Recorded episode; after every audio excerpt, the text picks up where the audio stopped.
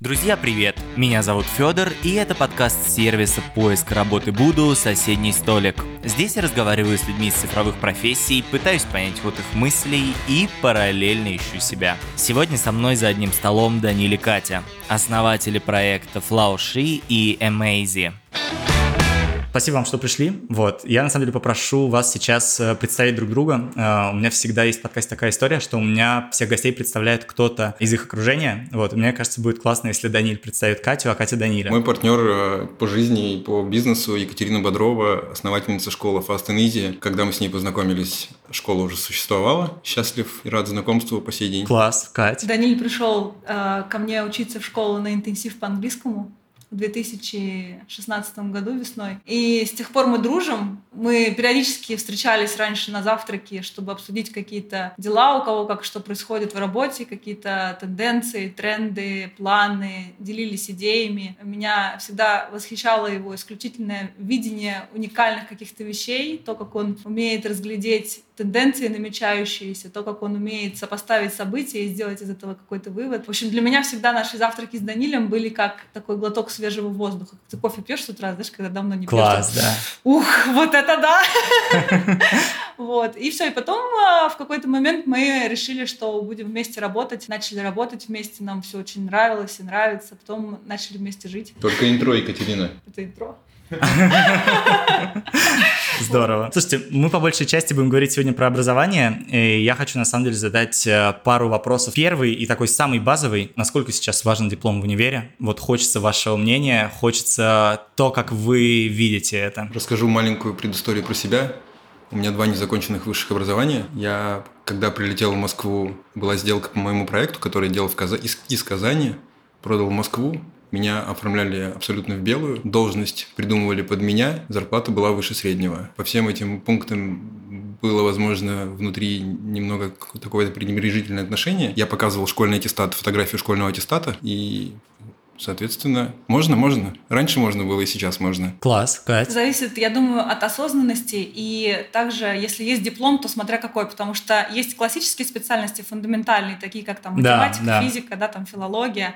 И, несомненно, это воспитывает в нас личность, учит нас анализировать информацию, учит нас критически воспринимать ее и учит нас, ну, многим другим базовым вещам в жизни. Так вот, если человек осознанный, он может этому учиться сам, то есть он может сам информацию нормально потреблять, читать, анализировать, общаться с людьми, делать какие-то выводы, выводы, формировать свое независимое мнение, то да. Если нет, то лучше поучиться. Но вопрос просто в том, что многим это и не помогает в целом. И я бы сказала так, ничего плохого, если диплома нет, но лучше, когда есть классическое высшее образование, хотя бы для того, чтобы ну, самодисциплинироваться. Потому что я училась на специалитете, потом в аспирантуре, и потом еще ездила в Лондон учиться. Для меня, ну, обучение, образование, вообще в целом это моя жизнь. Я обожаю учиться и считаю, что это действительно какой-то вот, ну, луч света, вдохновение и очень важная вещь там в жизни людей, которые нас меняют, правда. На фоне Екатерины хотел бы добавить, у меня физмат школа, у меня отличный аттестат, одна четверка по английскому языку, кстати. Да, все остальные пятерки, соответственно. И два незаконченных высших – это кибернетика, информатика, криптография. То есть я в целом люблю учиться, просто было предложение сделки, я улетел в Москву и бросил университет. По этой же причине я аспирантуру закончила, но не стала защищать кандидатскую диссертацию, потому что тогда уже бизнес разросся и как бы, ну... Слушайте, ну у вас очень разное восприятие образования все равно. То есть мне кажется, что вы очень по-разному к этому подходите. Расскажите, насколько это помогает или наоборот немножко мешает в выстраивании бизнеса, в вашем видении вообще в принципе вот образовательного продукта? Никогда не думал, что про себя скажу, что я скорее всего стратег, какой-то комбинатор, наверное, каких-то решений я в образовании абсолютно точно мало смыслю, не питаю никаких иллюзий, поэтому не лезу на позицию CEO в образовательном проекте, что было бы странным совсем. А я скорее бизнес-девелопер, который помогает создавать на основе знаний. Катя, продукт. Да, нас скорее, знаешь, это дополняет наша разная, ну не то чтобы она разная, мы во многом да. вообще соглашаемся да, друг с другом, просто у нас немного разный бэкграунд, и вот по-разному мы как-то проживали вот этот отрезок времени, пока люди там получают высшее образование и там строят первоначальную карьеру. И я бы сказала, да, что сейчас в наших бизнес-проектах это помогает, с одной стороны, изнутри вот с образованием, да, с точки зрения науки это все выстроить, почему, допустим, те или иные методы хорошо работают, и это можно обосновать основ, там, на, на теории а, и методике обучения иностранным языкам, которую я знаю, потому что я, это моя специальность всю жизнь да, да, чем, чем я занимаюсь. С другой стороны, Даниль э, смотрит на это как полностью на бизнес. И здесь тоже как бы та, та же самая, допустим, ин, эм, интеракция преподавателя и студента или какой-нибудь teaching tool и студента. Это тоже э, бизнес, да, как бы. И вот в этом плане нам, конечно, мы друг друга выручаем. Мы да. делимся точками зрения, сравниваем, анализируем и сопоставляем. Угу. Катя может спросить у меня, сложно ли сделать такую-то такую технологию, я примерно озвучиваю срок. Вот так это работает. А я не задаю вопросы, нужно ли это. Могу спросить, для чего, как этим пользуются таком формате. Банальный пример, таймер на странице Lesson Builder сейчас делаем. Таймер. Я думаю, Катя, таймер зачем? В нашем веке есть часы, есть телефоны. Она говорит, они должны параллельно, одновременно смотреть на один и тот же таймер, там, допустим, две минуты на написание там мини-эссе. И еще хотел бы дополнить, что я сейчас э, являюсь клиентом нашей компании, пользуюсь нашим продуктом. У меня два преподавателя разных, английского языка. Они меня готовят к IELTS в разных направлениях. И это не, не та история, знаешь, когда у нас есть преподаватель, давай учиться, сделаем по блату. Абсолютно нет. Они знают, кто я, что я основатель этой платформы и там, что я свой, но все это коммерческие понятные истории. Я клиент, действительно. А расскажи чуть подробнее про стартап лидершип программ. Ты учился или учишься? Учился, mm-hmm. если не ошибаюсь, 2016 год. Вот мы общались, как раз познакомились с Катей, возможно, по окончанию стартап лидершип программ. Это для меня было пафосно, не люблю говорить, там, глоток свежего воздуха. Это было, короче, история со стартап лидершип программ и Катей, они схожи были. Стартап лидершип программ – это глобальный международный проект. Каждый из стран участников этой программы набирают ежегодно, если я не ошибаюсь, на текущий момент до сих пор по 20 человек. Mm-hmm. Проходит отбор от э, менторов, от тех, кто региональные такие какие-то руководители некоторые, да, там. Все это происходит в формате собеседования. Ты должен объяснить, что ты привнесешь и какая твоя цель. И оно должно мэчиться с, с остальными участниками. Ну или в целом с видением этой программы. Забавный момент, про который я часто рассказываю, люблю рассказывать, когда я записался на интенсив к Fast and Easy, к Кате. Наверное, не так важно, но вроде бы заплатил уже за интенсив, и Катя говорит, приезжай на встречу на собеседование. Я думаю, что за странная программа, я заплатил деньги, вы нашел время на майских, если не ошибаюсь, неделя. Мне еще говорят собеседование. Я приехал, э, мы гуляли, брали кофе. Потом я уже понял, зачем это, ему потом расскажем. Когда становимся на проекте, наверное, почему мы решили делать проект. Я еще последнее по стартап лидершип. Можешь сформулировать, может быть, главное, чему научился? какой-то главный тезис, который вынес? Общаться с предпринимателями. До 2016 года я не общался с, как мы называем преподавателей сейчас, handpicked предприниматели, преподаватели, вот это все. Это 20 предпринимателей, которые в Москве, с которыми мы встречались сразу две недели. Там еще очень круто построена программа. В зависимости от того, какие участники, им ставятся те или иные темы. И каждый участник этой программы, он в какой-то момент э, лектор. На первом вводном мне понравилось, что я должен был рассказать про себя просто, тоже пич. Для меня это было вновь все. И правда, это звучит, наверное, странно, но для меня это было вновь. Это, я был корпоративным сотрудником, менеджером в Hearst Shkulev Media, руководил проектами, digital частью проектов Maxim, Elle, «Вокруг света». И тут какие-то предприниматели разные, активные, бурные. Мне это было очень круто. Питчил я себя. Я не знал, что рассказать про себя. У меня был такой слайд, где было написано «Даниил», «Данила», «Данил», «Даниэль». И все это перечеркнуто, и просто «Даниль». Ага. Так меня зовут. И все меня запомнили, все запомнили. Две недели назад я созвонился с одним из э, аламни. У него есть продукт, который теперь мне оказался необходим. У нас был звонок с коллегами его, и кто-то из коллег сказал, э, Данил, привет, на что Александр остановился и говорит такой, тихо, тихо, Даниль, Даниль. То есть все относятся к этому, как будто бы я прям э, никогда ничего за это не говорю. То есть как угодно называйте. Слушай. Похоже на да и дальше нормально. Но мне нужно было какой-то слайд. Вот я, да. я к чему рассказываю, что я научился самопрезентовываться как-то да. интересно, оригинально. Дальше я рассказывал про свое детство, там, где вырос. И это было круто. Я никогда такого ну, не делал. Сейчас это делают дети в школах, да, там в садах какие-то, наверное. Ну, то есть это самопрезентация супер круто. Э, я не могу без автопика сейчас. Мне когда Антон скидывал твой контакт, он мне написал, обязательно обрати внимание на имя, главное правильно произнеси. Так вот, я никому не говорю, никогда ни с кем не ругался, не держал злобу. Знаешь, какие я это использую? Э, очень хитро. Человек, когда меня называет не по имени, я просто понимаю, что он не знает, кто я. Он может знать какую-то биографию, где-то что-то выучил, условно, какую-то связь с кем-то. Но если он не знает мое имя, значит, он не знает меня. И это... У меня, видишь, была шпаргалка. Мне прям Хуже я точно не общаюсь с ними, но я да. понимаю, что человек как бы не знает. Кать, а расскажи про образовательные продукты, которые у тебя были вот э, до Amazing. Чуть расскажешь про свой бэкграунд общий? Да, училась на втором курсе университета, еще в Сибири жила, и заболела очень сильно методами интенсивного обучения иностранным языкам. И открыла школу. Решила не ждать окончания универа.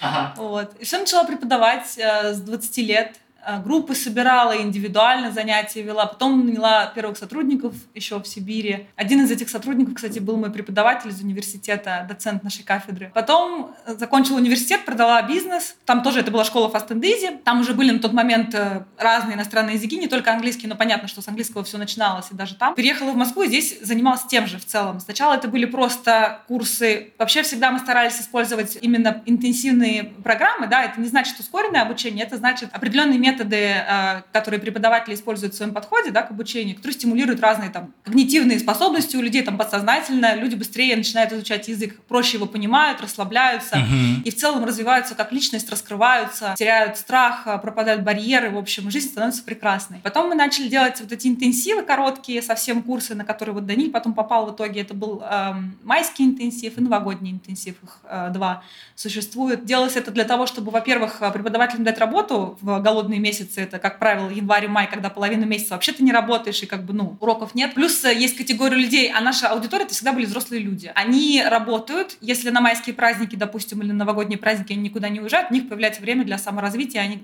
э, могут уделить это время себе. Таким образом у нас собираются группы, да, то есть есть на это спрос. Потом мы начали делать выездные интенсивы по английскому языку в Великобританию и США. И вот это, конечно, отдельная, наверное, такая глава. Мы никогда не ставили на этот проект каких-то больших, больших надежд, не имели, в общем. Мы не думали, что это принесет нам миллионы. И наша главная цель была, во-первых, дать преподавателям мотивацию больше работать, да, там, и они понимали, что компания настолько их любит, что она вывозит их туда, платит им за это деньги, то есть это как оплачиваемая командировка, когда да, тебе да. там полностью, да, там тебе оплачивают расходы на визу, перелет, проживание, командировочные, еду, еще ты там работаешь и получаешь тоже за это деньги. Плюс для всех, кто ходил к нам на занятия, это была огромная мотивация, там, учить язык, чтобы потом поехать тусить в Лондон, и мы там устраивали городские квесты. Как это выглядело, у нас э, были местные жители, которых тоже, ну, вообще в целом могу сказать, что преподаватели это, конечно, комьюнити очень сильное, очень серьезное. Все друг друга знают, все они путешествуют по всему миру, преподают в России, в Китае, в Англии, вообще везде. Ты можешь, по сути, там, ну, хоть где найти людей через знакомых, если ты в преподавательском комьюнити и в целом э, обладаешь там коммуникативными навыками. Так вот, преподаватели в Лондоне тоже там через знакомых друзей, мы так их находили, давали им задания, делились с ними сценарием. Был некий сценарий для этого квеста городского, то есть мы приезжаем, например, теряется чемодан, и мы говорим ребятам, потерялся чемодан, последний, кто видел этот чемодан, там, или какой-нибудь ключ потерялся там от, от комнаты условный, последний, кто видел этот ключ, наш друг Томас, он вас ждет там в гайд-парке на третьей лавочке от а, там памятника. Такого-то, в общем, возле озера а, в желтой куртке выглядит так-то. И перед тем, как они идут его искать, мы даем им занятия в этом доме, в котором мы снимаем, да, там мы жили там в Airbnb постоянно, мы даем им а, такие уроки, да, там, например, directions, там, как пройти туда, как пройти в другое место, чтобы они учились спрашивать, если это, допустим, начальный уровень, если там чуть повыше, то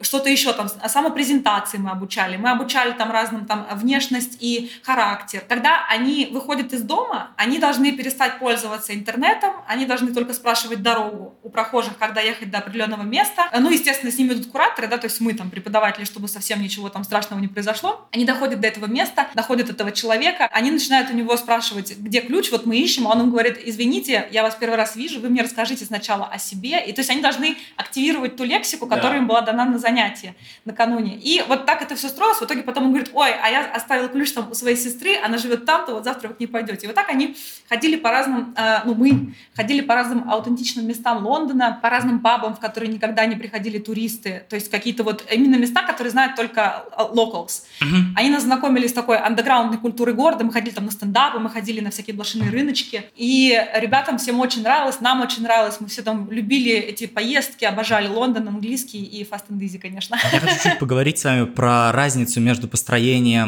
онлайн-школы, в целом школы, и какого-то EdTech продукта, который дальше может скейлиться, который дальше может как-то увеличиваться. Расскажите, может быть, про вот эту разницу в подходах. Давайте ее как-то обозначим. Есть гипотеза. Онлайн-школу может сделать каждый. Онлайн-школу в том формате, в котором они сейчас присутствуют. То есть это люди, как правило, ну то, что мы сейчас видим, да. без э, образования в сфере образования. И все нормально работает хорошо. А для создания большого продукта я, наверное, почти уверен, наверное, почти уверен, я уверен, что изначально создается основа, платформа, вот этот не знаю, внутренний вайб, э, какая-то внутренняя экосистема плохо назвать, э, но некий внутренний нетворк. И вот когда есть это сообщество, когда вокруг этого есть связи, когда вокруг этого устраивается экономика, создается любой продукт. Мы, mm-hmm. Нам с тобой прекрасно известно, что технологически нет никаких преград. Есть какие-то проблемы с вопросом роста, там, да, когда не понимаешь, где найти каких-то конкретных специалистов, но проблемы нет. Очень важно создание вот этой среды, в которой mm-hmm. создаются технологические продукты. Вот, наверное, мое мнение такое. Сердце, да, там, вот core продукт, и э, это, это люди, да, опять же, которые этим горят, которые знают, что они делают, которые это любят. Я бы сказала так, наверное, что отличает нас сейчас, ну, наши там, да, проекты от э, рынка в целом, это то, что наши проекты делают преподаватели. Amazing делают преподаватели. И преподаватели делают это для преподавателей. Мы все преподаем. Я до сих пор преподаю. Uh-huh. Я 10 лет уже занимаюсь этим бизнесом, даже больше уже, 11. Я до сих пор преподаю. И я понимаю очень четко, что такое быть преподавателем. Как бывает от этого хорошо и как бывает плохо. А вы считаете это обязательно? Потому что я просто нет. вот на нашем примере HR-стартап без HR-экспертизы вообще. Э, нет, но я думаю, что в нашем контексте это наше преимущество в нашем случае. Я бы сказал образование. Образование такая штука, не хочется сравнивать с медициной. Вот но... да, что-то... Но вот где-то есть это такое. Ну, я могу сказать еще про Лавушит. Теперь-то я смотрю на два проекта разных. Да. И точно такая же история. Сережа основатель школы, который по России, по разным городам, арт-директор проекта открыл филиал школы, хотя нет франшизы никакой школы, открыл филиал школы в Киеве. Угу. Это арт-директор. То есть человек понимает. Они вместе с партнером Сережей летали в Китай для того, чтобы вдохновиться и понять, вот о чем, о чем Китай. И это могут прочувствовать, наверное, многие, но когда ты это туда едешь за этим впечатлением, сознанием образования, преподавания, другое. В общем, время покажет, если уж совсем говорить конкретно, мы можем заблуждаться абсолютно точно, но мне очень нравится атмосфера того, что в первую очередь мы знаем проблему. Да. Мы не знаем продукт, каким будет. Мы делаем продукт, и мы радуемся, если наши гипотезы подтверждаются. Мы не расстраиваемся, если они в продукте не срабатывают, но мы знаем, что мы хотим, мы знаем, что работает, мы знаем, как э, учиться. Если я правильно услышал, продукт — это про какую-то изначальную точку, в которую хочется прийти, а онлайн-школа, она ну, как бы сама по себе разрастается, и ну как бы там нет какого-то более четкого планирования. Знаешь, как в моем понимании онлайн-школу может сделать преподаватель. Хорошую онлайн-школу преподаватель с имеющимися на рынке технологиями. Uh-huh. Он может просто подключить подписку какого-то онлайн-сервиса и сделать хорошую, высококачественную онлайн-школу. Но это не продукт, это комбинация каких-то технологий на рынке. Uh-huh. Вот, наверное, я про это говорю. И это может сделать любой.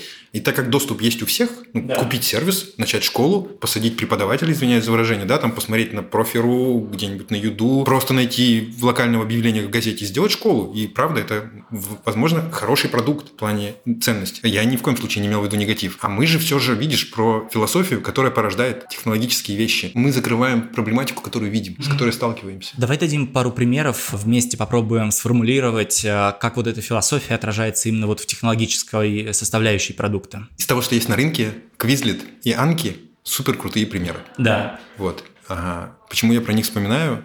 В какой-то момент мы поняли, что мы делаем продукт, конкурент Quizlet. Я сейчас, сейчас про Лауши. Про Amaze я могу сказать так. В какой-то момент мы поняли, что мы делаем конкурента Google Doc, Notion и миру, но для преподавателей. Вот это примеры продуктов, которые успешно работают на рынке. А, есть большое количество преподавателей, которые работают с помощью миру. Это технология, продукт, который всем понятен. Да. Есть большое количество преподавателей, которые работают с Google Docs, в том числе нейтивы, с которыми да. я встречаюсь. Они решают эти вопросы. Но ну, в вашем продукте гораздо большие рамки, кажется, нет? А, это хорошо. Иногда и да. часто это хорошо. Когда не нужны, не нужно занимать э, внимание там и студента, и преподавателя интерфейсными решениями, которые универсальны. Мы угу. делаем только то, что нужно преподавателям. То же самое в Лауши. Нам нужно только то, что нужно для изучения китайских слов, э, фраз и выражений. Проблема, опять же, на рынке Бусу и Дуалинга, например, большие, огромные игроки, они преподают по тем же паттернам, по которым преподают другие языки. И в этом проблема. Почему образовалась Amazing Лауши? Потому что не решилось все одним продуктом. Китайский он совсем другой, он не раскрыт совершенно на рынке. То есть э, время покажет, опять же, уже сейчас мы делаем такие вещи, которые на рынке никто не делал. Именно с вот с этими рамками для изучения китайских слов, китайского языка. Quizlet – супер крутое решение, но не, для, не только для китайского. И в этом их минус. Мы можем идти вглубь, а для них это маленький сегмент. Пусу и Duolingo абсолютно то же самое. В какой-то момент, когда они увидят рост спроса на изучение китайского, они могут покрыть. Я не сомневаюсь в их технологических способностях. Проблема в том для них, что они, на мой взгляд, заложники английского языка. Ну, то есть это глупо не быть заложником английского языка, когда это, да. Э, я не могу сказать процент, но, наверное, по каким-то подсчетам, которым мы видели, там, внешний аудит, это 80% примерно выручки, это английский язык у них. Ну, как бы, рынок, как бы просто... Я бы на их месте ничего не делал, кроме английского. Это странно, зачем это делать? Правда, не делал бы. Возможно, я не прав. Вот, наверное, вот это расхождение. Да, мы встретились с Катей впервые, когда я приехал на собеседование, так называемое, она узнавала про мой психотип. Да. Какой я человек, активный, неактивный, шумный, не шумный. В тот момент я еще не понимал, что происходит. Но когда я пришел на интенсив, на этот вот один из интенсивов майский. Это были групповые занятия. На третий день, когда я шел домой после там трехчасового да, да. ежедневного урока, тоже об этом говорю, что со своим словарным запасом скудноватым, да, на тот момент, да и сейчас не похвастаюсь, я пытался в голове сформулировать предложение на английском, и я подумал, вау, как это работает. И это был преподаватель, вот эта система, как говорила Катя, система интенсивного обучения. В общем, в Fast and Easy мы очень долго придерживались такой э, логики, что мы не просто старались подбирать там, вот у вас уровень там начальный, идите в эту группу. Да, мы старались да. всегда понять, что это за человек, насколько ему будет приятно в этой аудитории с этими людьми, насколько ему будет комфортно, потому что мы все абсолютно по-разному воспринимаем информацию, мы по-разному ее выдаем, мы по-разному усваиваем. Кому-то нужен творческий подход, кому-то более структурный, кому-то построже, кому-то подинамичнее. Это все очень сильно работает, когда ты сам внутри находишься, ты четко понимаешь. Мы проанализировали Fast and Easy, э, делали анализ два года, анализировали пары преподавателей студентов, там э, группа студентов и преподавателей, каких результатов они достигают. Почему одни пары преподавателей студентов достигают уровня Upper Intermediate спустя там полгода занятий с Elementary и круто сдают там IELTS, все офигенно, огонь, все летят и все горят, и преподаватель при этом не выгорает, студент при этом не выгорает. Всем в кайф, все наслаждаются, и все продолжают продолжают, все там еще там привел своих друзей, потом всем порекомендовал, в общем, такая, ну, как бы очень много да, энергии. Да, да. А другие пары почему-то по пять лет занимаются, ну, не пять, ну, там, условно, например, год, да, и продвинулись мало. Хотя преподаватель хороший, с другими студентами ему удается, но вот почему-то именно с этим плохо. В общем, мы вывели три типа студентов и три типа преподавателей. На основе этих типов личности мы потом сделали в Amaze наши три психотипа, которые между собой мэтчатся. Сейчас, конечно, это все подлежит большому количеству тестирований, и это просто гипотеза, но она хотя бы основана на данных, которые вот у нас были в школе. То есть это ваши личные данные? Вы сюда да. не брали какие-то дополнительные внешние исследования? Нет, нет. но смотри, есть еще, например, я потом гуглила, какие mm-hmm. есть исследования, что выдает Google на английском языке. Есть э, вот эти 16 personalities, да, вот, и там, да, я как раз да, хотел про них спросить. Есть кодовые вот эти названия, это же вот оно, ENTP, да, вот, да, да, да, да, да. да, да. И есть исследования, которые проводились в 2019 и 2016 году на тему того, как а, вот эти типы личности по 16 personalities, они влияют на восприятие процесса, на peer-to-peer learning, то есть это когда твои э, однокурсники, то есть ты учишься как бы в группе вместе со своими однокурсниками, да, вы там вот эта работа в парах, как бы да, на проектная да. работа, насколько это все влияет, как ты формируешь, допустим, мини-команды у себя в классе, как учитель, как это должно правильно все формироваться, в зависимости от того, что это за люди, да, потому что если ты посадишь там всех, кто, например, более структурный, одного какого-нибудь хаоти- ха- хаотичного, да, возможно, это сработает хорошо или плохо, вот это надо тоже все отслеживать, потому что это напрямую связано, то есть наш когнитивный процесс, он очень сильно повязан на нашем там бэкграунде, на нашем темпераменте, на нашем гормональном фоне, на всем. И это нужно обязательно все учитывать, когда мы обучаем. Иначе как получается? Вот я в школе английский учила до 13 лет, мне не получалось. Я не понимала, как связать, предлож... как связать слова там в предложении, чтобы получилась какая-то связанная речь. Потом я пошла к другому преподавателю, и у меня за год он подтянулся до супер высокого уровня, и Олимпиады стала писать. Вот как это? Это же не потому, что там ребенок плохой или педагог плохой, просто не матч. Ну, такое бывает. Это не да. мой человек. Тебе же тоже иногда ты общаешься с человеком, ты понимаешь, мы говорим на разных языках, как будто бы, да, то есть вообще вот, ну, не твое абсолютно все, ты не можешь работать с ним, тебя раздражает, ты начинаешь выгорать, ты начинаешь отсчитывать в секундах, когда же это закончится, я так не могу, начинаешь ерзать, и все. Вот в Amaze как раз э, мы разработали такой маленький тест. Это сейчас, опять же, гипотеза, потому что, ну, мы не понимаем, как пока там на 100% это все правда тестировать, и насколько там показатели могут разниться, да, потому что сегодня ты прошел тест, у тебя там один тип, завтра ты можешь пройти там другой. Опять же, настроение, что-то еще, там, луна полная и так далее. Люди проходят этот тест, и они видят там э,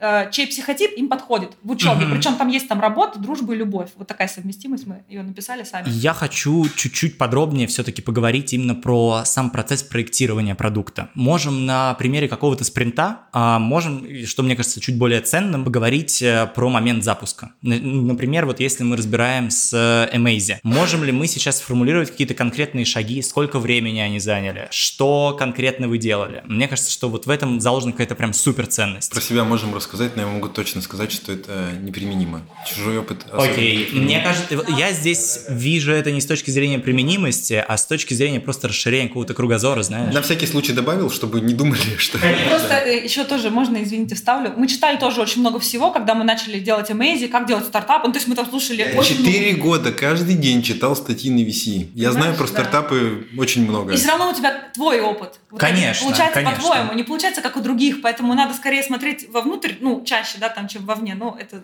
Но вовне, мне кажется, немножко помогает, ну, с одной стороны, какие-то рамки, надо, с другой да. стороны, общая насмотренность, это очень сильно работает. Тоже, но должен быть баланс здоровый. Да, да. Скажем да. про этап. А, забавно, что изначально, в общем, мы начали экспериментировать в 2020 в феврале, когда у нас появился первый stack разработчик. Мы делали приложение для Вичата. Там были матчи по психотипам и да. преподаватели. По сути, Тиндер в хорошем смысле. Да. В правильных матчах. И преподаватели. Наша идея была идти в Вичат. Мы сделали продукт для Вичата, я думаю, за пару месяцев. Вичат свой язык, свое там вся своя, да, все свое да, окружение. Мы сделали этот продукт, а потом мы, мне кажется, в какой-то мере одними из первых ощутили пандемию, потому что Китай начал закрываться, и этого еще близко здесь не было в России. Мы что в тот момент делали? Поставили первый продукт на стоп. То есть два месяца мы потратили на продукт, разработали его, да. и пришлось ставить на стоп.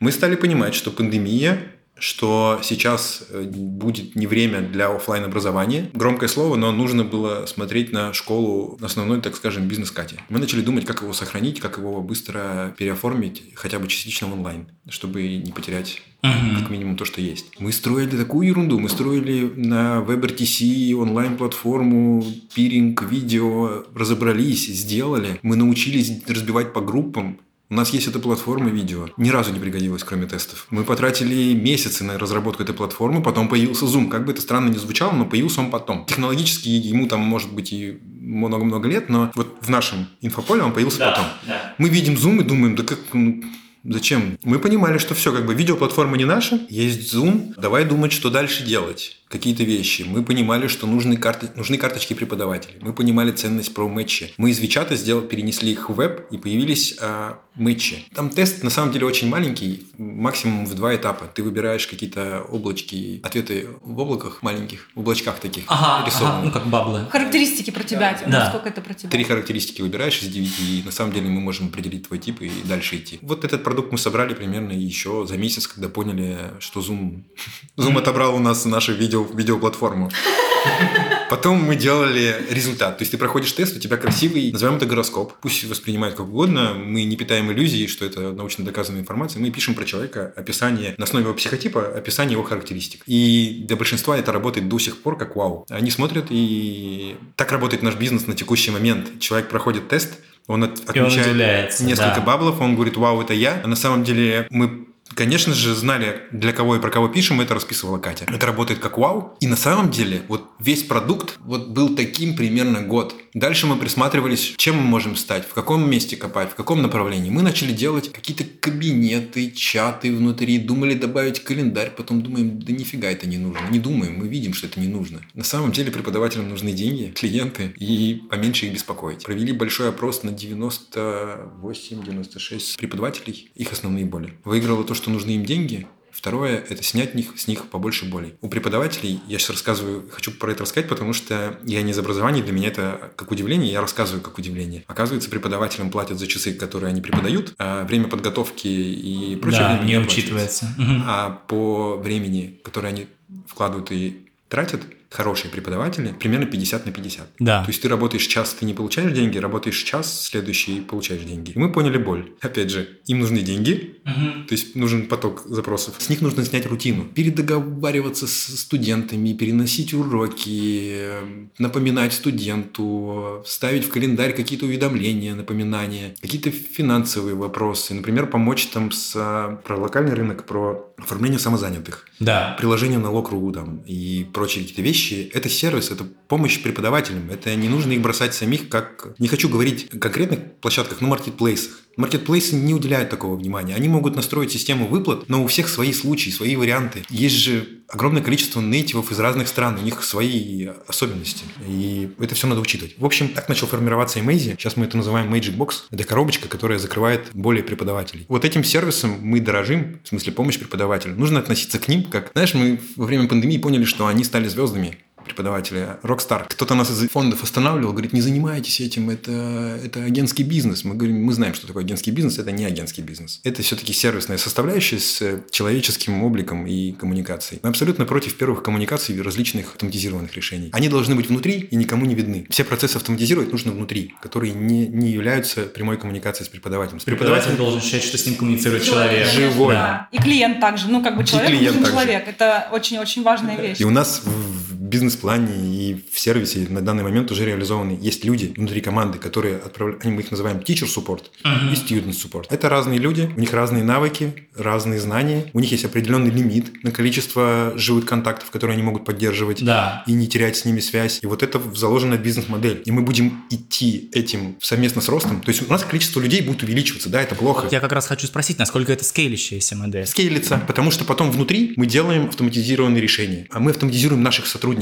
Uh-huh. То есть мы видим, что они делают каждый раз, и условно мы сделаем в одну кнопку добавление в календарь конкретному преподавателю там, и, каким-то студентам. Да, там, ну, микродействия. То есть. Микродействия. Да, вот мы автоматизировать да. будем все это. Для этого нужна дата. Это, да, рискованный бизнес, но иначе не построить хорошую платформу вот с таким качественным сервисом. В какой-то момент мы делали такой сервис. Он, конечно же, денег приносил очень мало и в принципе не приносил, да, и не было, наверное, клиентов, так скажем, заказов.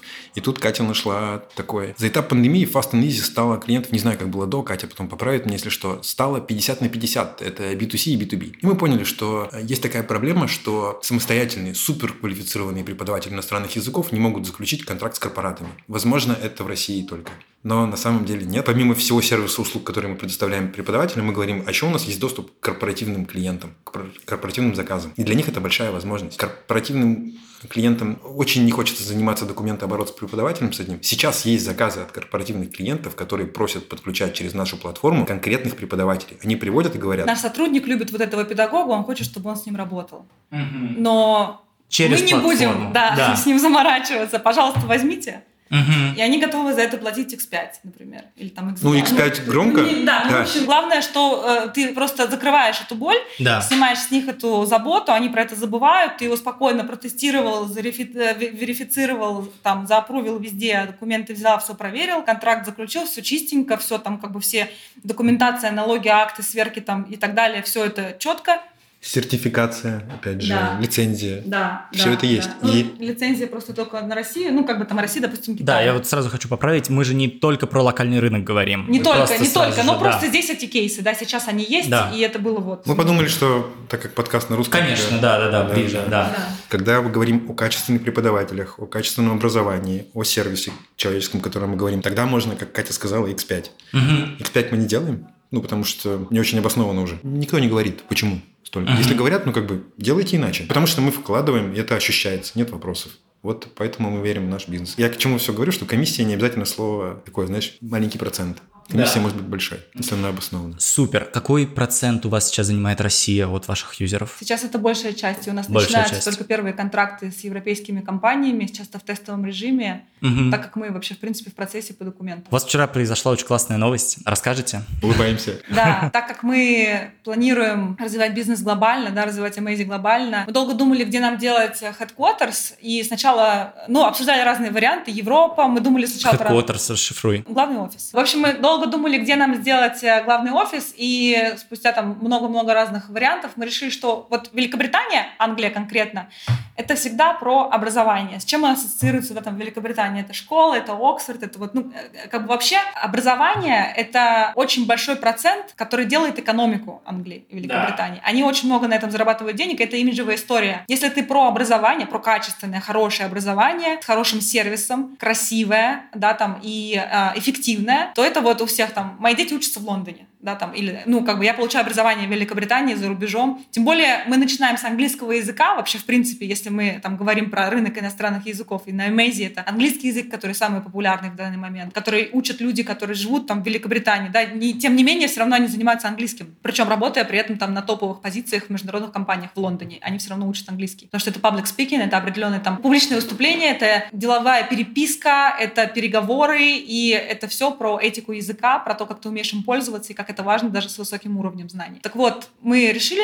что остановимся на Великобритании. И сделали там, открыли там э, компанию, пытались открыть счет, но счет открыть нельзя без регистрации, то есть нужно там находиться. Находиться там ты можешь, если ты владелец бизнеса, только по стартап-визе, там, или виза инноваторов, либо exceptional talent. Для yeah. этого типа виз э, нужно собрать огромный пакет документов, в том числе такая бумага называется endorsement letter. Это письмо, которое дается определенным списком организаций. Эти, этот список организаций есть на сайте правительства Великобритании, одобренный правительством. Эта бумага подтверждает, что твой бизнес действительно перспективный, что он действительно взрывной, он поменяет экономику и повлияет благоприятно на бизнес-среду Великобритании. То есть они говорят, ты действительно крутой, ты это доказал, это прорывная идея, она очень инновационная, мы тебя берем, мы даем добро. Так вот, мы полгода защищали нашу идею, в итоге это дошло там до инвестиционного комитета, инвестиционный комитет ее одобрил и выдал нам endorsement letter, где э, он подтвердил перспективность Мейзи на рынке Великобритании. И... Они требуют headquarter в Англии. Да, mm-hmm. требуют, что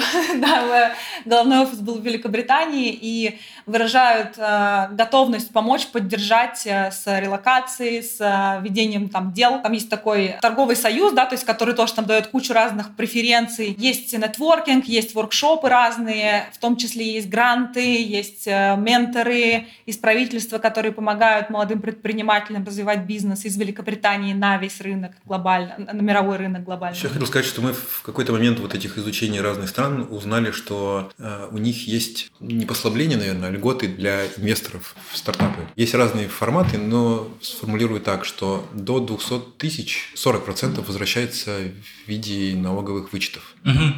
для инвесторов. То есть инвестор может потерять 60% от 100, которых инвестировал. Это ограничена суммой 200 тысяч фунтов, если не ошибаюсь. Есть другой, который чуть меньше процентов, там 20-30%, сумма уже там 400 тысяч.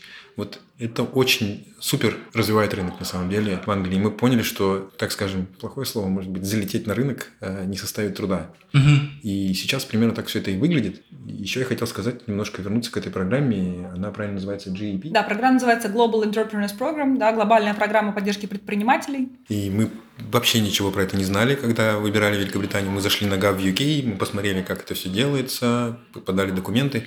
Э, хотел поделиться своим супер знаешь, сформулированным, наверное, ощущением, это было пич стартапов перед инвесторами, да. как будто бы в посольстве какого-то, какой-то страны. Ну, не буду говорить, что Великобритания, например, как будто бы там, не знаю, ты визу в штат, например, получаешь. Угу. Ты приходишь на собеседование за визой, при этом пичешь стартап. Единственное отличие в том, что они не спрашивают, а не останетесь ли вы в нашей стране. То есть они не боятся этого. Они, наоборот, ждут, типа, защищайся, чувак. Если ты защитишься, мы тебя пустим. Наверное, вот так вот. Мы тебя попустим и поможем. И вот мы пичились, правда, это, это потрясающе. Я так радовался, что они требуют от тебя дек, они требуют бизнес-модель. Мы правда защищали, рассказывали. И у нас были дополнительные звонки, когда мы должны были развернуть им, где у нас будет AI, ML, Угу. Что это не просто красивые слова, и мы защищали это, реально защищали и защитили. Огромное количество презентаций мы готовили, делали, раскрывали. Огромное не будем пугать. Ну, ну, не, три там. Ну, ну да. все равно, знаешь, ты про одно и то же делаешь детально, потом еще Конечно, более детально. Да более техническим языком, как бы, чтобы это было не обязательно красиво, главное, чтобы просто было понятно, там много стрелочек и слов. Скажу так, что это точно того стоит. И вот да. для меня, наверное, большая радость, что в какой-то момент мы, знаешь, мы устали искать каких-то инвесторов в принципе. Да. Это тяжело, ну потому что ничего не было. И весь мой какой-то бэкграунд, катинг бэкграунд, они здесь как бы не работают уже.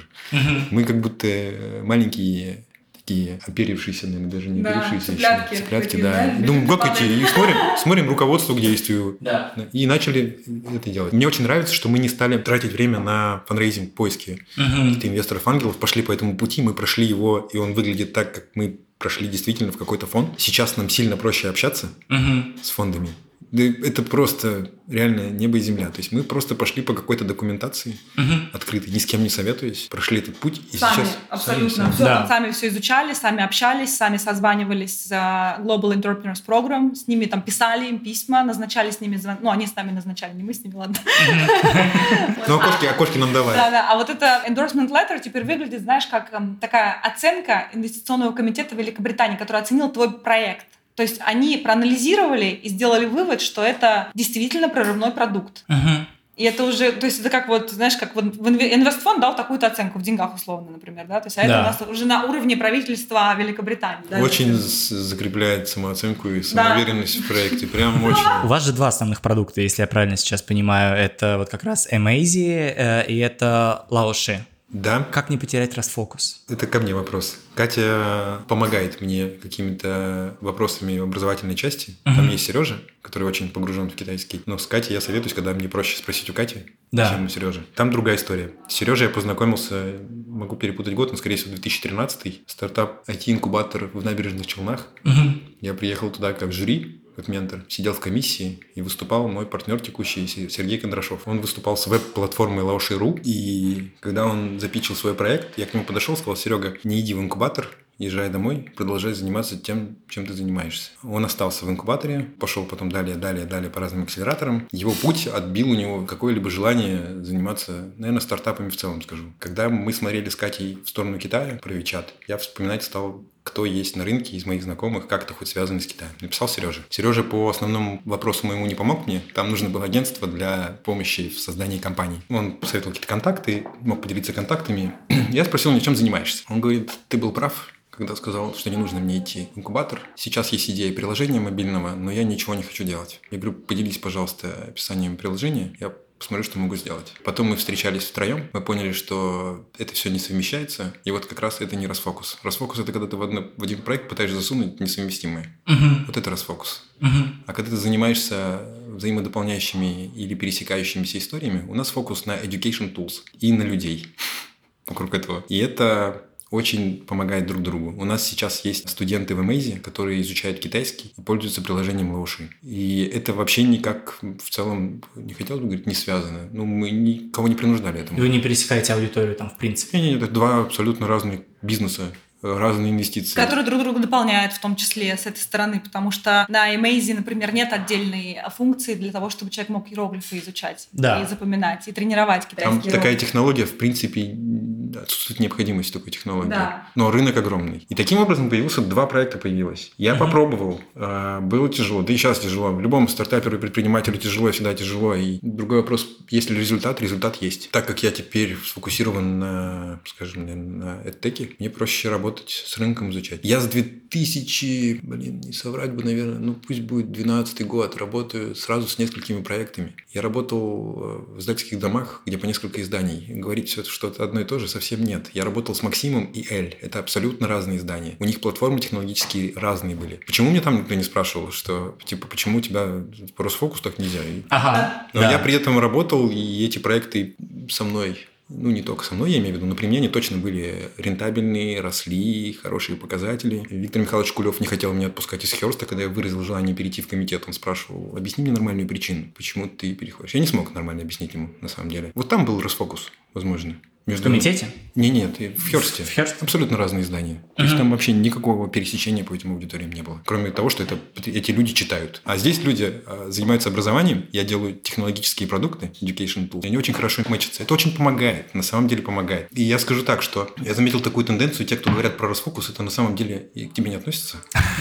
Это не предприниматели. Они никогда не занимались предпринимательством. Это люди, наемные какие-то менеджеры, хорошие, успешные, образованные, с кучей массой знаний, но mm-hmm. они не предприниматели, они не понимают. Расфокус нужен. Расфокус вот в этом именно смысле, в переключениях. Ты должен переключаться между одним, одним задачами и другими. Это дает какой-то взгляд сверху, что ли? Он дает взгляд сверху, он дает разные виды внимания, переключения мозгов, точки. Да. Но на самом деле суть такая, что есть перепады настроения, и у тебя где-то хорошо, а где-то плохо. Да. Иногда бывает везде плохо в двух да. проектах. Это прибивает совсем сильно. Но вот этот баланс, когда в одном хорошо, ты думаешь, да не может быть в другом плохо, когда в одном хорошо. И это все тащит. Еще добавлю, что когда человек находится в контексте разных продуктов из одной сферы, скажем так, вот, например, медиапродукты или там а, в нашем случае EdTech, это дает тебе возможность мыслить схемами, эту схему вертеть, применять ее по-разному, видеть ее с разных углов и э, применять, допустим, одни какие-то функции и одни особенности на, в одном контексте, другие в другом. И, в общем, вот это вот все так крутить, вертеть, и в итоге ты попадаешь, пазл складывается.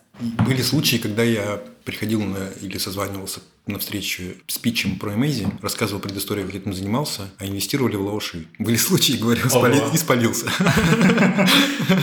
Потому что немного случаев было.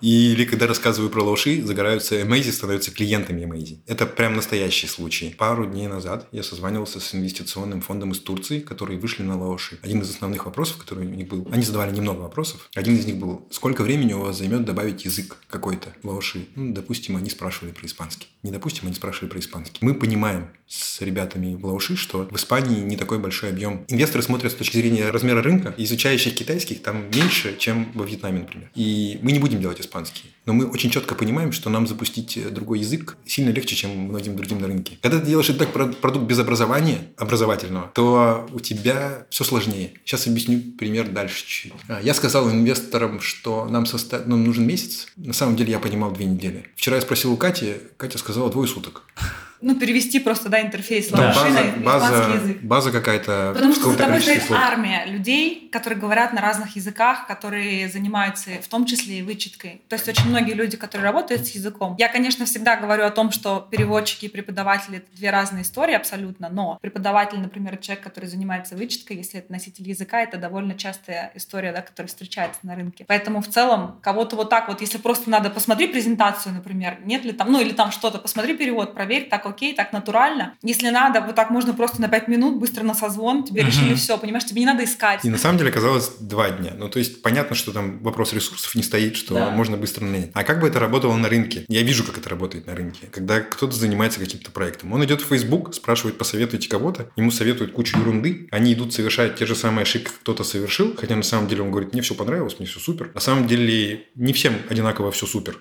Mm-hmm. Так не бывает. И в итоге ты совершаешь все другие ошибки. Я то же самое хотел бы привести, наверное, примером по получению endorsement letter в Англии, что есть какие-то чаты, и они варятся в этих чатах друг с дружкой. И каждый передает свой опыт. В идеале там должно все работать хорошо, но на самом деле не работает.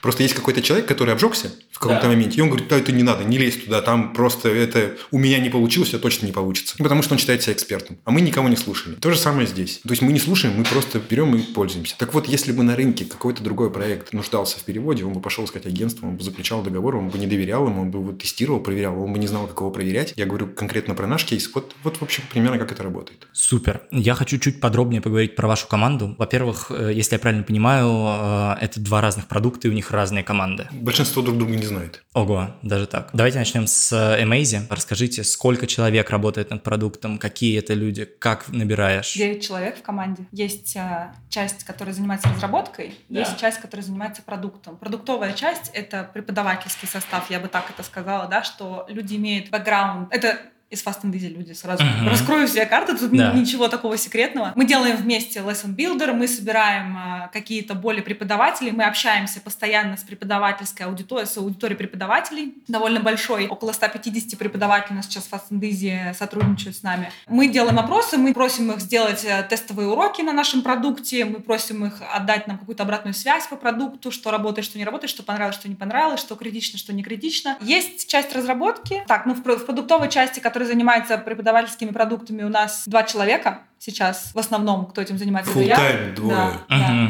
Остальные преподаватели тоже, ну, как бы они периодически принимают да. участие. Также у нас есть э, техническая команда, да, это project manager, это software тестер, да, uh-huh. тестировщик и разработчик full stack один у нас full time, второй разработчик у нас part time, дизайнер, продукт дизайнер, да, все. Очень забавно выглядит, что mm-hmm. лауши, наверное, сейчас 9. Я пытался пересчитать, но вроде mm-hmm. так 9 совпадает. А еще такой момент, что оба, оба эти проекта зародились в феврале 2020. Да. То есть зародились, это прям вот мы решили что-то делать, что-то делать. разработка. Да-да-да. И они абсолютно независимо проходят примерно через одни и те же стадии. В какой-то момент я смеялся с Катей, выручка и там, и там появилась на девятый месяц. Я говорю, смотри, дети родились. И это ни в коем случае я не преувеличиваю, не приукрашу, мне незачем это делать. Сейчас я могу сказать, что расхождение в том, что у Лауши сильно больше аудитория. Да. Но по деньгам поменьше. Угу. Но мы понимаем, как это работает, что для того, чтобы платить стали за китайский, нужно время. Да. А, а здесь как бы со входа ты должен заплатить за урок, и немного разные схемы, бизнес-модели абсолютно, абсолютно разные. Есть расхождения, но сами периоды, так скажем, созревания этих стартапов компаний, они идентичны. Сейчас примерно тот же самый процесс. Вот мы получили endorsement letter в Amaze, мы не хотим, не планировали в Лаваши в UK, примерно стадия такая же, мы смотрим, где инкорпорироваться. Когда вы формируете команды, на что вы в первую очередь смотрите, когда к вам приходит новый человек? Я понимаю, что, скорее всего, чаще всего это знакомые люди, да? Чаще всего это кто-то из нетворка. Ого, нет, э, интересно. Я киваю, я киваю, нет, да.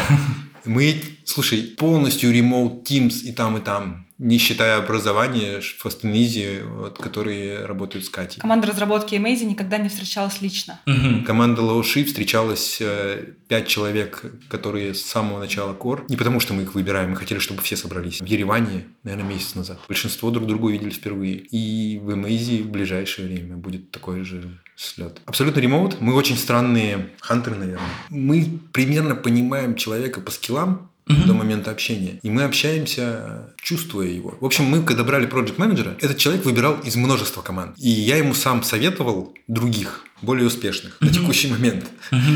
И он общался и с ними, но он вернулся к нам. Странного было в нашем собеседовании в том, что Катя сказала, собеседование будет на английском. И он собеседовался с нами на английском. Он вернулся к нам, а он сейчас в нашей команде и супер коллега. Этот человек, неприятно, наверное, говорить такое самому про себя, он влюбился в нас.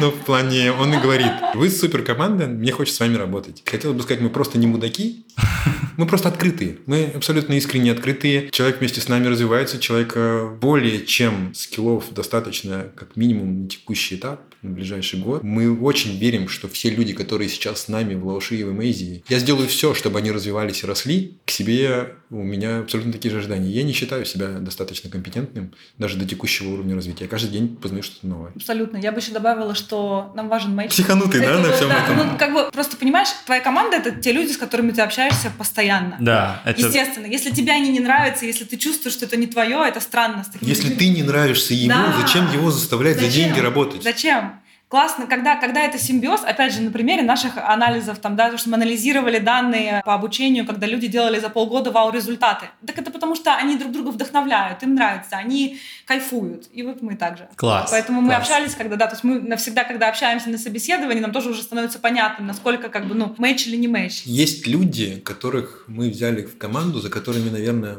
бегали некрасиво говорить, которым я приходил, рассказывал, кто я, и пытался вдохновить. Это была рекомендация друзей бывших коллег, там каких-то, да, да, возможно. Эти люди, мои коллеги бывшие, они знали, какой я. И они советовали мне, наверное, ну, выглядит, по крайней мере, так, людей, с которыми я сработаюсь или кто со мной сработается. И пока это не подводило. Причем я приходил разговаривать с каким-то бывшим сотрудником комитета, хотел э, взять его на работу, предложить. Но тут, знаете ли, рынок такой перегретый, там я даже не мог бы предложить, наверное, одну пятую отставки на тот момент. Мне рекомендуют другого человека, и этот другой человек работает за вот эту вот ставку, угу. потому что надо терпеть. И это мой девиз там на 2000 2020-2021. У меня, наверное, довольно банальный вопрос, но а как вы между собой делите условные задачи? Как вы между собой делите какую-то зону ответственности? Ну, у нас есть, опять же, да, там часть преподавательская, часть техническая. И вот скорее, знаешь, ну, преподавательская это я больше, техническая это больше Даниль, но мы в целом довольно... В обоих проектах? Да, нет, только в про Amaze я сейчас говорю, потому да. что в Лауши я не это, принимаю да, участие. Да. да. Но в целом мы довольно часто, ну, как бы всегда вообще, в принципе, это все обсуждаем, но я бы сказала так, есть команда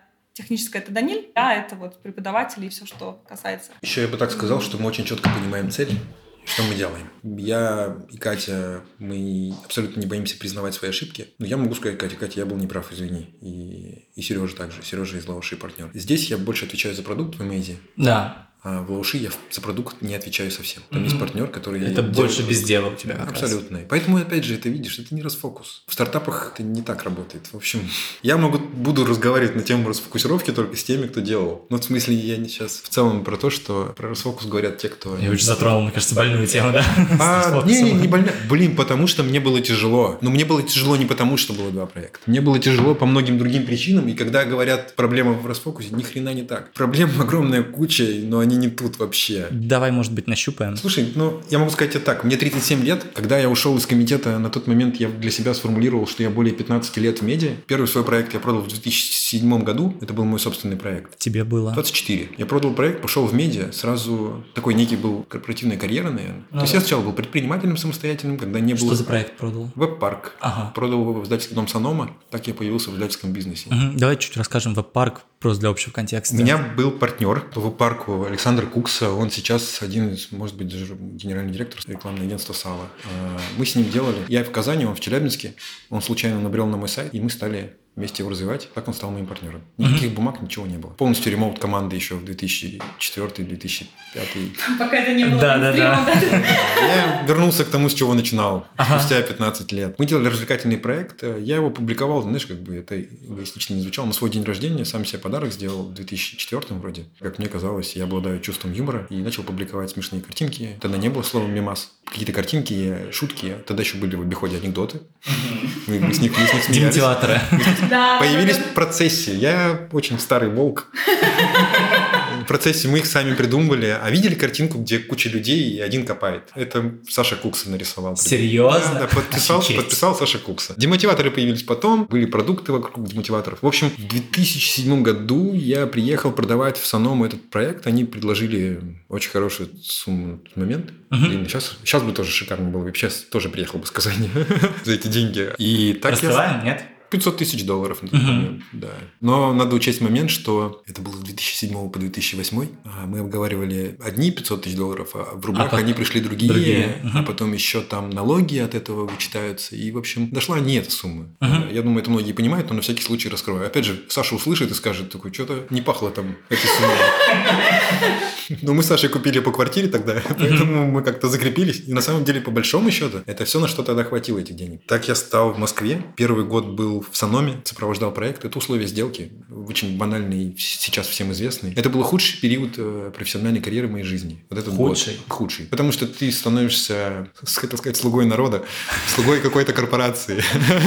Ты просто ходишь и делаешь вещи, которые тебе абсолютно неприятно делать. Тебя заставляют, принуждают что-то делать с продуктом, встраивать в их экосистему. А ты, а ты абсолютно не, не, не терпишь ее. Я не вижу истории на рынке, когда бы после продажи проекта не будет этих соглашений на сопровождение на какой-то год, да? Почему, опять же, акциями часто платят? хотя бы часть, чтобы ты их реализовал, чтобы ты оставался в проекте. Не удерживаться. Это другая культура. Предприниматели сами создают культуру вокруг себя, и вдруг в какой-то момент им нужно идти встраиваться в чужую культуру. Это uh-huh. противоречит. Это как плюс и плюс. Uh-huh. То есть и там культура, и тут культура. Ты не можешь ее разделять. Если бы ты ее разделял, ты был бы в этой культуре. Ты был бы в топом в этой компании. Абсолютно точно. Поэтому это был худший год в моей жизни. В тот момент я, сидя на работе, заметил за собой такую историю, что я смотрю на часы, типа, 17.00, а мне в 19 только можно домой идти. Я думаю, какой срам, извините. С тех пор я для себя очень четко уяснил. Я год ходил так на работу, думал об этом, развлекался на Липрозории. Спасибо Йовану Савичу и Дертеру. Реально тусил с этими ребятами в офлайне, играл в покер, не знал, что делать с этими деньгами, жил на текстиль, в, текстиль, в текстильщиках на какой-то квартире. Я не понимал никакие районы. Это был ужасный район, это отвратительный район был. Нельзя было с Москвой знакомиться с этого района. Это я вообще не, ничего не понимал. Я только, наверное, спустя несколько лет понял, что нужно снимать квартиру там, где ты работаешь. Очевидно. Но я ездил с текстильщиков на Савеловский. Офигеть. Да, каждый день в метро. Я не не с каждого раза ты в метро вагон садился. Три вагона метро, три поезда. Нужно было пропустить, чтобы ты влез по утрам. Да, и вот я так мучился. И в тот момент я сделал для себя правило. Если ты на работе смотришь на часы, когда она закончится, нужно менять такую работу. Но у меня на самом деле сработало еще лучше. Если пропадает интерес, я увольняюсь. Звучит странно, но опять же, на основе моего опыта выработалась такая история, что 3-4 года на одном месте с одним проектом, это максимум, который получается протянуть. У меня, по крайней мере, не буду обобщать, но пока все это подтверждается. Чуть-чуть проскочу, что Херст, в Херсте у меня были супер условия, супер возможности, но мне это в какой-то момент стало неинтересно. Комитет – это по сей день лучшая компания, я буду говорить в России, для меня. Я бы ни в коем случае не ушел бы в другое место. Это не вопрос хантинга и условий. Комитет я покидал, э, потому что ощущаю в себе силы строить что-то новое, и получается пока. Мне было бы интересно сейчас поговорить про то, есть ли у вас вот этот стартап-дух у ребят, которые приходят к вам в команду. Во-первых, э, когда мы говорим с ребятами перед тем, как они приступают там, к работе да, в нашем стартапе, естественно, все это абсолютно там открытая информация, да, что сейчас Amazing мы тянем на свои деньги. Да. И они тоже это понимают, что мы просто не можем платить много, да, там в данный момент. Мы открыто об этом говорим сразу. Но с другой стороны, мы понимаем, что такое Э, сотрудники, которые приходят на ранних стадиях, и что это такое строить с нуля команду, да, и какая это ценность потом. В целом мы э, подбираем людей, которые мэчатся с нашим, там, э, с нашим вайбом, с нашей атмосферой, которые разделяют наши ценности. Они приходят к нам работать, потому что они говорят, мы вас любим, классно, мы любим этот продукт, и у нас вот такая просто, ну, взаимность. Потому что тут деньгами мы как бы никого сейчас не удивим и не приманим. И у нас нет такой цели нанимать сейчас каких-то топ-менеджеров за большие деньги. Нет ни цели, ни средств, ни как бы, ну, это сейчас так не работает. У нас, э, как мы их называем, умныши, малыши, молодые, умные, амбициозные ребята, которые сейчас на страсти, на движе, на таком, как бы, ну, на любви к идее, на желании э, сломать рынок образования в том виде, в котором он есть сейчас. Я говорю сейчас про дополнительное образование, про маркетплейсы да. и про то, что почему-то люди думают, что это нормально, когда преподавателя стоит урок английского языка 150 рублей. Это ненормально. Особенно там, если мы говорим про рынок больших городов. Да? Преподаватели тоже это понимают. Они понимают, что, ну, то есть, понятное дело, ты, во-первых, как бы ты делаешь там кучу времени тратишь, чтобы сделать контент, потом еще урок проводишь. Тебе надо контент монетизировать, он никак не монетизируется сейчас. Современные учебники не работают, это знают все. Ты не можешь только на учебники ехать, если ты преподаешь современный современный язык, очень быстро все меняется. Это важность дополнительного образования, потому что если ты хочешь оставаться на волне, ты должен постоянно саморазвиваться. Как, где, с кем, с каким преподавателем, с тем, который готовит качественный контент. Где он его берет? Вот сейчас, здесь, в онлайн. В эту секунду он готовит урок там на Lesson Builder, и так это помогает ему собирать материал. И люди, которые разделяют это, эти ценности, они вообще не думают сейчас о деньгах. Ну, понятно, что мы там все равно платим деньги, причем даже мы там увеличиваем. И мы говорим, даже если мы не получаем инвестиции, твоя зарплата все равно там вырастает на столько-то процентов спустя какое-то время. В любом случае, мы берем на себя эту ответственность, насколько можем. И мы понимаем, что как бы, ну, мы отказываем себе во многих вещах, но вкладываем в команду все, что можем. В команду, в продукт. И помимо этого, понятно, что мы там общаемся, поддерживаем э, связь постоянно с ребятами. То есть у нас не только рабочие созвоны, у нас постоянные чаты, уже какие-то свои шутки, свои мемы, uh-huh. которые в команде появились,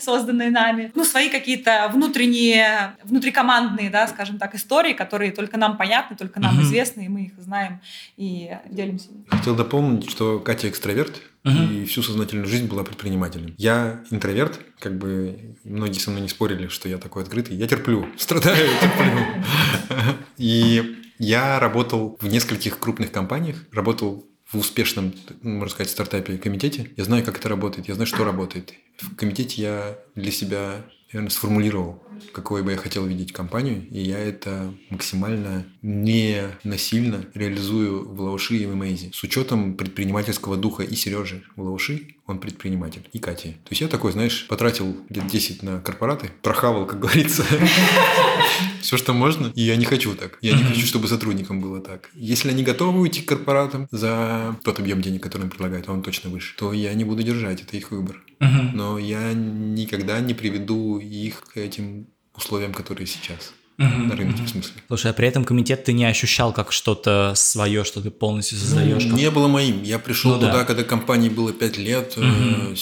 Цукерберг позвонит, переименовался в Silicon Rus. Я вообще там появился совершенно случайно. Я вел блог э, GrowthHacks.ru да. с Егором Даниловым, который сейчас продуктовый директор в Юле. Над нами сначала смеялись, что мы привезли buzzword э, Growth Hacks, а сейчас все знают Growth Hacking. Uh-huh. А над нами смеялись. Э, очень над нами смеялись. Это я даже не буду говорить персонально, но многие их знают по Фейсбуку. Суперактивные люди. Говорим, ха-ха.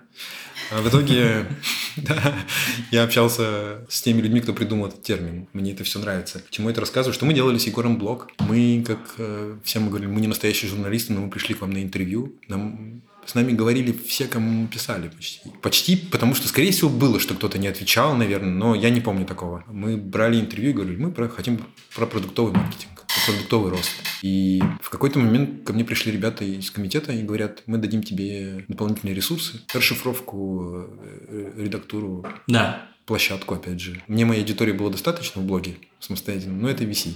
На тот момент Цукерберг позвонит. Так я стал вести колонку с Егором на VC. Мы стали уже чувствовать себя чуть полегче в том плане, что там деньги никак не фигурировали нигде, да и у нас не было цели денег. Но нам стало чуть полегче, поприятней. Потом я вел эту колонку. Забавно было, что ребята пытались, не буду говорить украсть, развивать эту тему сами, ну, потому что это точно не воровство. Они развивали сами направление. Не получилось. Нужно было изнутри, изнутри понимать продукт. Егор и я понимали вообще продукты, проблемы. Мы понимали с Егором. И мы поэтому излагали мысли так, даже если это перевод какой-то статьи, нужно понимать, что это за продукт и как он работает. И вот мы, это на самом деле нас очень сильно прокачало в какой-то момент. Таким образом, в общем, как-то случайно я оказался внутри комитета, вот, принял офер, радостно убежал в очередной раз с потерей в зарплате и в бонусах э, пошел в комитет. После комитета еще хуже, пробивал дно. Наверное, один из финальных вопросов. Э, я ничего не услышал вас про команду маркетинга внутри. Расскажите, как вы вообще продвигаете продукты, расскажите, как э, вы развиваете вот историю с точки зрения скейла. У нас есть сотрудница одна, ее зовут Кейт. Она занимается продажами, занимается внешними коммуникациями с потенциальными клиентами. Вообще, в целом, мы в какой-то момент для себя поняли, что Amazing — это B2B история, что это по-другому скейлится, тем более у нас есть большой опыт работы с Слава богу, мы потом как начитались про B2C, слава да. богу, не B2C. Очень, очень э, дорого стоит привлечение B2C пользователей. В общем-то, в целом, в общем, это не наша история чуть-чуть. Мы делаем такую вот целую там вселенную для крутого B2B сервиса, скажем так. И вот так точечно мы приводим сначала просто людей, которые топ-менеджеры в корпорациях, чтобы они попробовали наш продукт э, и позанимались. Ну, понятно, это, скорее uh-huh. всего, когда им самим нужно уже, да, то есть они приходят сами очень часто с определенным запросом, потому что просто нас знают сначала в России, потом вот сейчас у нас первый опыт будет с э, компанией из Германии. То есть это просто люди, которые работают в корпорациях, приходят к нам с запросом на иностранный язык, мы им его даем, либо там на публичные выступления тренироваться, вот, ну, что-то такое, либо эмпатия, даже такие курсы тоже есть, как софт-скиллы. И мы даем им курс, им нравится, они говорят, вау, мой мой психотип, это же вообще все про меня, вот это да, ничего себе, откуда вы узнали? И потом у них случается матч с преподавателем, они говорят, вау, вот это матч. Вот тут я хотел бы красиво рассказать, что как только мы продаем компании, да. бизнесу наши услуги, то потом как бы получается, не хочется говорить, да, поступают какие-то, поступают какие-то минералы в компанию, ну, то есть пусть это будут напрямую финансы. Под финансы и под хорошего клиента находится супер хороший преподаватель да. из нетворка, который у нас есть. И все это по цепочке начинает расти. В основе нашего продукта все-таки lesson builder, B2C продукт в целом, по большому счету. То есть мы как бизнес предоставляем преподавателям. И он сам становится востребованным вот в этой инфраструктуре. Да, потому что качественные топовые преподаватели создают очень много аутентичного контента. Никто из топовых преподавателей не работает по New English File только. Угу. Нет таких. Они, если ты работаешь э, с топовыми клиентами, ты по-любому будешь делать супер персонализированные уроки под их запросы, с современным языком, который ты будешь брать из новостей, которые вышли вчера. И ты будешь знать, ты будешь брать разные издания, англоязычные или франкоязычные, неважно, там, смотря какой язык ты преподаешь, ты будешь знать новости, прежде чем их перевели в российских медиа. И ты будешь эти новости использовать на уроках не только для того, чтобы человек язык тренировал, но и для того, чтобы он понимал тренды этого государства или там этой территории, территории этого языка, скажем так, да, инфополе вот это Потому что когда ты изучаешь язык, это всегда инфополе, в котором ты работаешь. Да. Мы, и мы приверженцы той идеи, что мы не про преподавание